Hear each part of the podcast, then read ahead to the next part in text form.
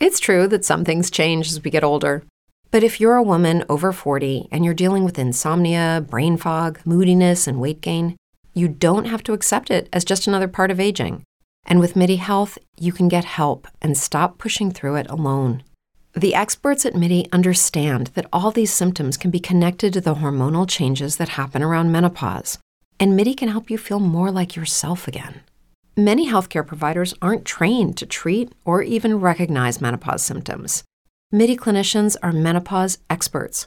They're dedicated to providing safe, effective, FDA approved solutions for dozens of hormonal symptoms, not just hot flashes.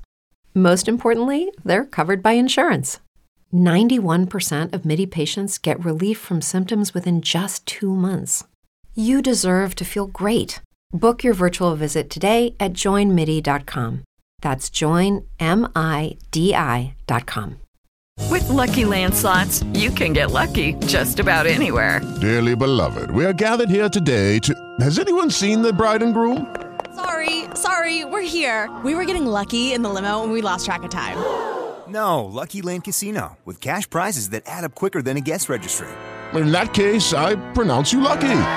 Play for free at LuckyLandSlots.com. Daily bonuses are waiting. No purchase necessary. Void where prohibited by law. 18 plus. Terms and conditions apply. See website for details. Welcome to Buckeyes Tomorrow Morning for Sunday, September 11th. I'm your host, Tom Orr. The Toledo game is in six days. The game against Michigan in 76 days. I'm joined by Kevin Noon here in the uh, post-game atmosphere of Ohio Stadium. Ohio State 45, Arkansas State 12. It was not exactly a thing of beauty, but at the end of the day, it's you know it was it was not an incredible win by any means. It was not the most explosive game in the history of Ohio State football or anything. But you look at it afterwards, and it's like I, you know, I don't know what specifically, other than some silly defensive penalties. I don't know what else people would really have to complain about.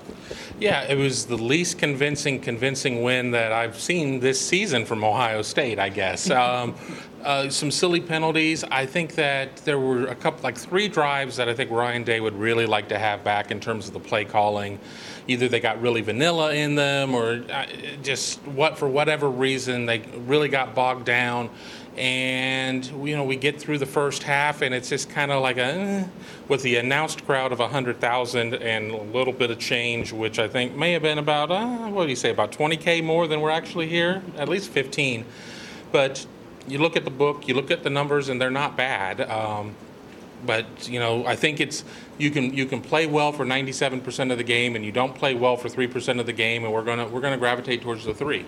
Yeah, well, and th- that's the standard at Ohio State. The standard at Ohio State is you don't play with your food against a team like Arkansas State. You just take care of business, and that's not to say that that has always been how these games have played out, but that's sort of what the expectation is. Let, us start on the defense because I feel like we talk. We always talk first about the offense. Let's talk about the defense first because the defense has kind of been the story of the summer and the story of the fall so far. They struggled to get off the field at times. They had a bunch of silly penalties. You had, you know, personal fouls here, there, and here and there.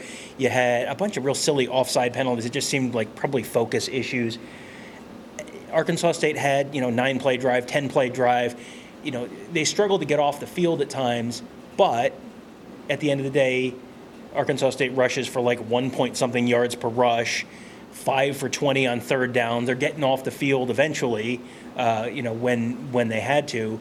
So, uh, you know, how, how do you grade this Ohio State defensive performance? Yeah, I don't know how I'm going to put a letter grade on it because we'll say this Arkansas State scored four field goals, no touchdowns. So there may be the big pop that happened to get them some yardage or whatnot and then Ohio State's defense stiffened.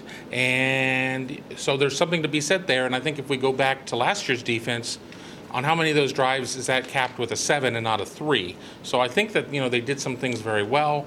It's going to be really hard to give them a, a, a really high passing grade with those little focus issues, three offsides, four offsides, whatever they had there you know some other you know just some other dumb penalties in terms of you know you want to clean that stuff up but individually, I mean, they're guys that you can. I mean, I, I felt that the, the defense was very aggressive uh, with the blitzing. I think Mike Hall, before he left the game, had a really solid game. Uh, Tommy Eichenberg looked really good. Steele Chambers looked really good. I mean, there were a lot of good moments. Um, Denzel Burke, on the other hand, may want to burn this game film because he struggled a little today. Yeah, Denzel Burke just didn't didn't he, it wasn't he wasn't horrendous. He wasn't getting torched the way you can you sometimes see guys get getting torched, but it just he got picked on a little bit, which is not what you expect from a Sunbelt team going up against a guy who started as a freshman who's already being talked about as a you know potential first round NFL draft pick in a year. That's sort of not what you expect. The rest of the defense, I mean, you just mentioned a whole bunch of guys who had very good days. So let's talk. I mean, Mike Hall, we talked a lot about Mike Hall last week, so maybe we'll just mention three tackles for loss plus a sack for him. Still good. Yeah, still still pretty good at the football. He went off uh, with an injury in the uh, third or fourth quarter. It looked like he might have gotten a knee to the helmet, something like that. He wasn't, you know, it wasn't a knee, you know, it wasn't his knee, it wasn't his ankle. They weren't looking at any of that kind of stuff. I think he might have just kind of gotten gotten whacked on the head a little bit. So come out as a precaution. We'll see if we see him next week. Ryan Day after the game did not seem super con- concerned about that. The defensive line in the whole played really well. But because the defensive line played really well, and because of the way Jim Knowles is calling defense this year, and scheming the defense this year, where we, we use the phrase block destruction a lot when we talk about what they what the defensive line wants to do. That is opening things up for the Ohio State linebackers. Three the, three of the top four tacklers on the team on Saturday were Ohio State linebackers, and you, just there were times when it was like the parting of the Red Sea, and you know, then Steele Chambers comes just zipping right up the gut and just busts the busts the Arkansas State quarterback right in the mouth he talked after the game about just how how it's the defensive line is just making things so so easy for them. And this is a little bit of a change of philosophy in what the Ohio State defensive line wants to do. But I mean, the early returns, two weeks in, the early returns are really strong. Well, it's amazing what happens when you don't have offensive linemen engaging your linebackers in the second level. Uh, the linebackers are able to sit there and have some free runs and be able to do some things and are not being obstructed. And you know, I think that was one of the big things that a lot of us talked about with the new Jim Knowles system and how some of the responsibilities were that it should allow the linebackers, granted, you know, a lot of times it's two of them, to be more active, to be more productive as the defensive line has a different set of duties and responsibilities with how they do some things. So, uh, you know, I think that everybody came into this season. It's like, well, we know Steele Chambers, we know Tommy Eichenberg. Yeah, I mean, I, I guess they're all right. Well, I think people are singing a little bit of a different tune right now yeah, those guys looked all right. Cody Simon, when he came in, he looked all right. I mean, and, and when I say all right, I mean better than all right. They were very strong. Someone else who came in late in the game, very late in the game, and looked better than okay was Caden Curry. I mean, we, we talked on the pregame show about young guys we were looking forward to seeing, and he was kind of towards the top of my list. And, you know, we didn't see a lot of the young guys. We only, you know, uh, Kyle McCord got what one drive, maybe two drives, and you know you, you only saw a little bit of Dallin Hayden and, and, some of those young guys. But man, it did not take long for Caden Curry to make a major impression. And, and Caden Curry got more uh, reps than some of the other freshman linemen. I did see Hero Kanu, and I did see Kenyatta Jackson, and I did see. Uh, Omari Abor as well, but Caden Curry was like the first of the young linemen to come in and you know I think a lot of people overshoot what his height is. He's he's on the short side. I'll just say that. But I mean, he's a guy that always seems to be able to get loose. Uh, you know the way he attacked the edge. I mean, he just had a quick move. Uh, you know, the uh, Arkansas State lineman just didn't really have an answer for him and. It, yes, it, it's going to be a productive career if we see more of that. And I understand that more often than not, Caden Curry is going to be going against much more highly regarded talent than what he saw today. But in, in, in your first taste, that's pretty good. It reminds me a little bit of last year when we saw Jack Sawyer with what three, four sacks in the Ohio State spring game, and it's like, yes, he's going against true freshmen, but all the other guys are going up against the same people, and he's the one who's making all the plays. So that kind of tells you, you know, it kind of validates a lot of the stuff we've been hearing where he was someone who you, you were hearing during fall camp, like, yeah, he's working with the twos sometimes during these, these scrimmages they're running. Well, now, now you now you see why. He, you know, some of the older guys in that defensive line room have already fallen behind JT Tuimoloau and Jack Sawyer in terms of number of snaps they're getting in a game. You wonder over the course of the season if Caden Curry might kind of continue climbing that ladder as well. Not looking for him to have 50 snaps next week against Toledo or against Wisconsin, but just, you know, if he goes from 10 snaps to, you know, in a month he's getting 15 and then in early November he's getting 20, that would not be a big surprise to me. On the other side of the ball, uh, someone who got plenty of snaps and did a whole lot with them was CJ Stroud, who uh, was just over 20 yards per completion, which um, seems pretty good. He was uh, they, they ended up uh, at the end of the game 13.5 I think yards or 13.2 yards per completion. Everyone last last week was complaining they were throwing the ball too much and they weren't running the ball. If they're Kevin going to be completing two thirds of their passes and completing them for 13.2 yards per attempt, feels like you could probably throw the ball and it'd be okay. Ho hum, another 300 yard game. But, you know, when you only threw for 230 or whatever it was against Notre Dame, I mean, obviously, you know, very successful day throwing the ball. I mean, Marvin Harrison Jr. was his major target. I mean, as, as everybody knows, no Jackson Smith-Njigba, no Julian Fleming. But when you, you we you go back and you watch the game and you see what C.J. Stroud was able to do. I mean, I think the line did a good job of, of, of, of, keeping the pocket pretty. You know, the integrity of the pocket was pretty strong. He did have to scramble a couple few times, but you know he was he was out there throwing darts and. When I mean I have said it before and I'll say it again, we're not that far removed from the days of where 56% passing was like not really considered that all that awful. And you know, he's he's far surpassed that. Yeah, he was 71%, I believe, week one, or 72% week one, 67% week two. I mean, that'll that'll play. I think he was I think he was 72% week one and uh, was 71% last year. So he's, you know, right in that neighborhood. And you're doing it without Jackson Smith-Njigba. You're doing it without Julian Fleming. But you do have a couple cheat codes out there. Uh, boy, Marvin Harrison Jr. might be pretty good, huh? Three touchdowns, should have had four. Um, they called one incomplete uh, as at like the goal line as it kind of came out of his hands. I think it could have been debated anyway, but it, it, it, all ended up working out for Ohio State at that point. And then, of course, you have Emeka Egbuka as well. But this Marvin Harrison, I'll just start there. Wow, you know, for somebody who really was not able to see a lot of playing time early in the season because last year because of Garrett Wilson and Chris Olave and the aforementioned Jackson Smith-Njigba. You know, once uh, Olave and Wilson cleared the deck at the Rose Bowl, catches three touchdowns. Goes on and catches three touchdowns here. And uh, I know that everybody watched uh, Buckeye Weekly before to hear the story on there that he's only the second player in Ohio State history to have multiple three touchdown reception games, the other being Joseph Galloway. Yeah, and that's, you know, it's amazing when you get guys who are doing that and it's the second game of his second season, you know, and he didn't start most of his freshman season. And that was so it's the second time in 3 games that he's done that. That's that's putting him in the range where you know, you used to have Dwayne Haskins breaking passing records that were, you know, he broke career passing records in like one season.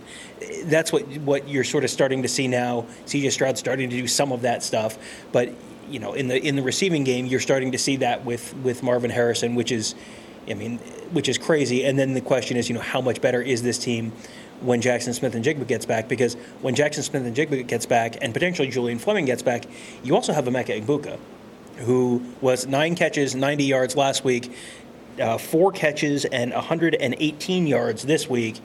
You know, he's another guy who just you know, I, I, don't I don't know what you can say. You know, he had four catches, 118 yards, plus he had a punt return that got called back on a penalty.